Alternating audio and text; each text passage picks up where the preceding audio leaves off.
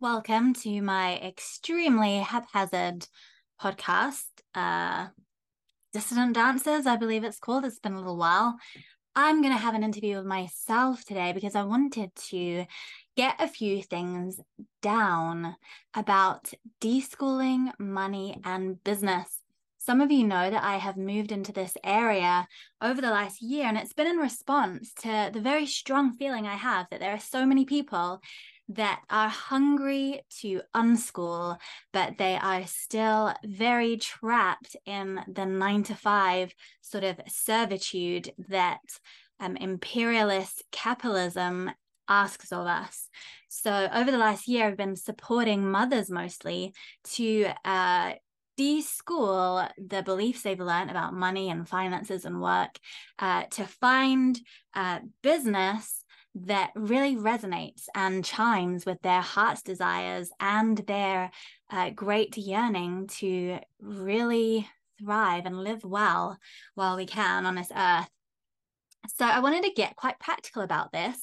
Uh, so, I'm going to ramble as if it is a podcast. I'm going to try not to really edit this because I'm loving the sort of raw convo that happens when I do get together with other people on this podcast. I'm going to try and have that energy about this. Um, also, uh, I'm doing this because I really want to invite you to a one off workshop that I'm going to be holding in a week. So, if you would like to come on this journey with me where you uh, see if you have that entrepreneurial energy and you are ready to have a season in your life where you're not just on struggle street where you feel detached from your potential but where you feel really supported to thrive and come out from under the burden of all of these kind of horrible beliefs. So if you're feeling that era is upon you, please do join me at my upcoming class. It's going to be quite a lot more coherent, but still raw and possibly hilarious. Uh, if you want information about that, you have to go to the comments and uh, put your an email in the form in the comments. Okay, so to begin, let us press on with first of all a bit of a definition about deschooling. There are so many amazing definitions for what deschooling is, but I love the very practical question of is my belief about this thing serving me? If not, is there a better belief that will serve me? And that is essentially what deschooling is. So often unschoolers will begin by deschooling learning to look at all of the beliefs they've inherited about learning and begin to untangle them and, and feel into what their heart really says about learning. And that's an amazing place to start. But once you've been unschooling for a little while, you notice that you can ask these big questions of so many things things like food and your body, your purpose, uh, your relationships, your friendships. You can go all the way, guys, and ask these really big questions. And it took me a long time to apply this deschooling understanding to money and work because I was very thoroughly embedded in my rock solid belief structure around money, which was money is bad, rich people are evil. Um, I'm always going to be poor because poor people are good and noble. And when I say those out loud, maybe for some of you that feels extreme. Uh, maybe for some of you, you're like, oh no, I do believe that it was kind of shocking for me to realize how extreme my beliefs were but they they were going back for generations. Uh, so they were really quite deeply held and so it shouldn't really have been a surprise that i really did struggle to uh, do work that was well paid or or well uh, remunerated um, it shouldn't come as a surprise that we didn't really ever have abundant amounts of money, anytime that we did have a little bit of extra cash surprise from somewhere, it immediately went. Uh, we either gave it away or we um, spent it on things, or uh, and a big catastrophe would happen that would mean all of the money went there. So, you know, it shouldn't really come as a surprise when I had such a uh, negative relationship with money. But I also had a lot of negative beliefs about work and business too. Um, things like good people don't sell things, uh, good people spend all their time and energy working for charities or working for free. Um, a lot of those kinds of ideas. Um, that even though I actually was an entrepreneur, um, you know, I've been working for myself since Juno was born when I uh, left my work for a big charity. Uh, so that is 10 years. And even though I was working for myself and I was on that entrepreneurial journey, I couldn't make money or keep money. I wanted to give everything away for free all of the time, which meant that I was really spending time away from my family um, for free and just in service of others. And now I believe that that uh, is a very common thing for women to do. For many generations now, we have been giving away free labor. We have been holding together our communities and offering endless amounts of labor all for free. It's actually kind of expected. And it's quite a comfort zone for women to drop into that archetype and continue there. Um, but it is a surefire way to eventually reach burnout. And that is why we have many, many women in burnout, many, many women getting to my age, uh, 40, uh, feeling completely detached from themselves, detached from their passions, uh, quite disempowered, feeling like their whole life has just been sort of laying down uh, all of their desires and their time and energy for other people, which on one hand feels very beautiful. But perhaps it would be more beautiful for women to be uh, replenished, to be able to stay in service of their communities and the world and their families, whilst also having some mutuality, also receiving the nourishment, love, energy, and other forms of resources and plenty from the very people that they want to serve, because that way we can stay in it for a very long time without reaching burnout. And I guess this is the first way that my unschooling journey has really impacted my work and my business. And it's in that win win win vibe. So, school and school fixated society feeds us this myth that life is kind of winner loser. You're either a winner or you're a loser and you know it's kind of a fight for resources and a fight for winning.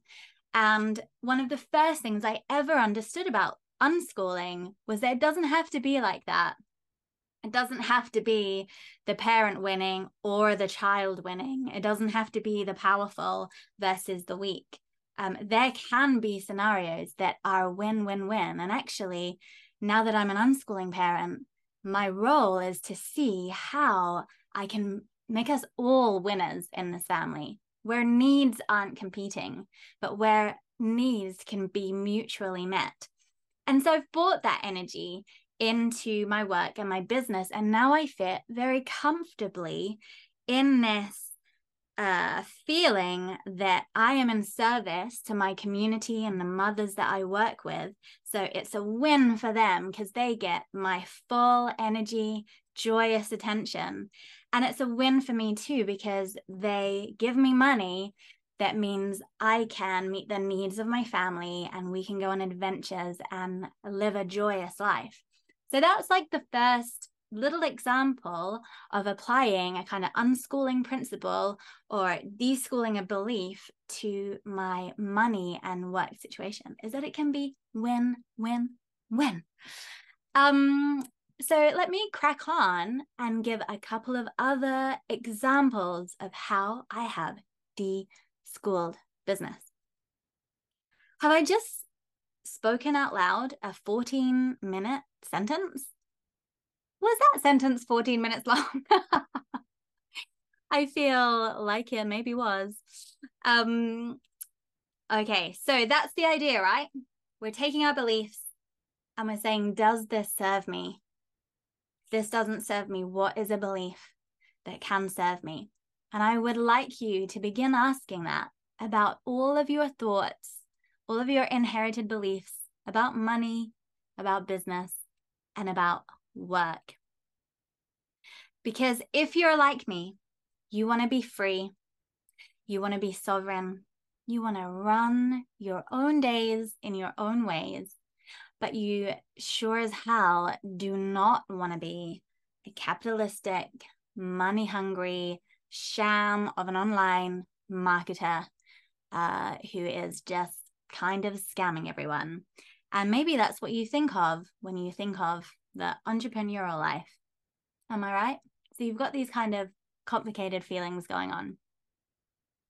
And I guess if there is a single essence of this ramble, this rant, ranty conversation to myself, it is to implore you to get underneath these beliefs to see if you can settle on something that means you get to thrive as well.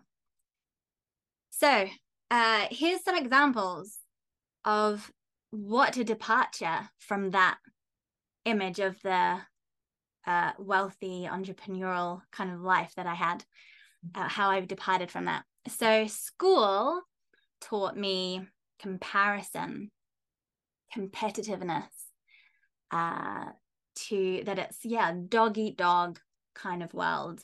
That is some of the heaviness that I inherited from school and school fixated society. But instead, in my work, I embody something that sounds like there is enough for everybody. And the more one person shines, the more we can all shine. That when there are people in my field doing a similar thing, that's better for all of us. Like the more the merrier. So sometimes I might open up my Instagram and see that there's something very similar to the work I do uh, being offered. And I might get that tiny little pang of, oh no, that means there's not enough to go around. And I, I can identify that that is a belief from school. So I instead take a moment to be like, that's an old belief. My new belief is that the more the merrier, and the more of this work the more supported our movement is. So instead, I will love that and I'll write something super encouraging about it. Um, you know, really truly living to my new beliefs that we can all be winners here. That's a little example. So, school taught me perfection. School taught me not to experiment, but to get everything exactly right before you dare like raise your head or raise your hand or raise your voice. And I am trying every day in my business to really reject that perfection and instead to embrace uh, imperfection quite aggressively.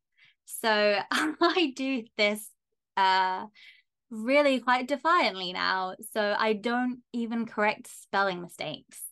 I just think, suck it. And uh, that might feel silly, but I like it, okay? uh, because it used to really impede me.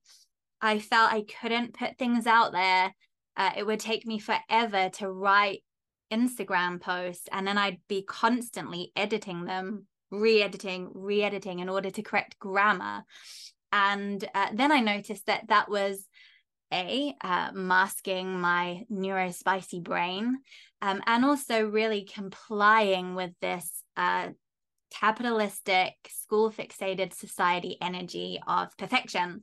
So now I'm just like, nah, I'm not even going to correct my grammar. I'm going to just allow myself to be constantly imperfect. And it means experimenting. Like, for goodness sake, what is this even? This is a big, random ramble, but I felt like doing this today. And it's a little bit of an experiment to see if I can do a podcast all by my lonesome self. and it's very imperfect. You know, the Zoom screen is right there. It doesn't look nice because I do have my nice camera, but um, the SIM card is filled with very ancient videos and I can't bring myself to delete them. So instead, I'm doing this very imperfect version. But while I do that, I'm proud of myself. I'm proud of myself for defying the perfectionism that has been kind of required of me for a lot of my life. Okay, a third example. School taught me a very rigid, linear method of learning and growth. The idea that if you're not constantly moving forward, if you're not better tomorrow than you were today, then you're an absolute failure. And actually, in my work, in my story with money, in my healing, I very much embrace a kind of cyclical ebb and flow of all of that stuff. So uh, tomorrow might be a horrible day and I might be uh, rubbish. and that's okay uh, because I believe that if you enter a season of winter where there's some dormancy perhaps on your healing journey or your learning journey or your entrepreneurial journey or your ability to show up on Instagram I don't know why I'm talking so much about Instagram then you're you're a fail but now I know if I'm wintering important things are going on uh, and spring is going to come and I'm going to get some energy behind me again soon. So I really relax into the rhythms. I call this the rhythm method, and it's quite an essential part of my course, Rewild Your Livelihood. So that is a really big difference for me. Uh, school taught me power and control. And uh, school teaches things that are really, you know, baby beliefs or like original beliefs that then see us through the whole of our life under capitalism. So school says here, here's hierarchy, here's control, here's power over. Uh, go ahead, run with it, and have a blueprint for the whole of society and the whole rest of your life. But you know what? We can disrupt that and we can choose instead things like collaboration and consent. And I was thinking about this a little bit today because we've just finished our module in my course on marketing. And there is a really big difference when you're marketing to people between, oh, I've got to manipulate this person and use my power to get them to buy my thing. That is very uh, a school fixated society, capitalistic energy. There's a big difference between that and the energy of here, I have this thing. I'm going to do this. I'm doing this right now. I have this thing. I think it's really brilliant. This is what we do. This is who I am. This is the story. And I really trust you to make a really good decision. And if you want it, if this chimes with you, think you're going to like it and you should get it. But the energy is one of consent. It's one of seeing your people, whether that's your community or your clients or your audience, seeing them as infinitely wise, infinitely powerful, wonderful, divine beings who make excellent choices and all you really have to do is be honest about your thing and invite people to have it. It's actually a completely different energy. Uh, and that's why we hate marketing and we're afraid of it because we don't want to use our power over people. And so it's very good, excellent urge, and I applaud it. But what if instead you were liberated to begin your entrepreneurial journey by seeing you're selling as having a lot of trust and consent in it as well. So that's what I'm talking about when I'm talking about really embodying your like deschooled values in your business. Okay, one more. I could actually talk about this. There's probably 50 more. You can let me know in the comments if you want more. But here's a final one. School taught me not to dream too big. School, I feel like from day one, was constantly trying to get me to think smaller, to think more narrowly, to take my dreams and ambitions and crunch them all the way down. And this is a patriarchy thing because it is, there's a lot of evidence from observing classes that this is very gendered, that girls are specifically told to not be so loud and dreamy and big um, in a way that boys aren't. Um, another little, I'm going to share you a little piece of research about this. Um, college students were asked to complete the sentence. Sue got all of the top grades in her class um, and was a very successful student. She went on to, and then to fill in the rest of the sentence. And um, the majority of people who filled that in predicted something terrible for Sue. They predicted uh, a big crash, a big crash and a big burn, uh, that she had flown too close to the sun and something horrible was about to happen to her. And then when they changed that, the gender, so when they changed the name to John and said John achieved great, amazing grades, he was a perfect student, uh, by and large, the answers were extremely positive. He went on to have a great job, lots of money, and a wonderful life. And I was very struck, as I'm sure you are now, by that research. And it really uh, describes what I'm talking about here. Uh, I think that school, on the whole, tries to get everybody into a box and thinking quite smallly, but especially so for uh, the girls in school. And so, if you're a mum watching this, it's not a surprise to me if you are currently sitting here with a sort of squished sense of your potential.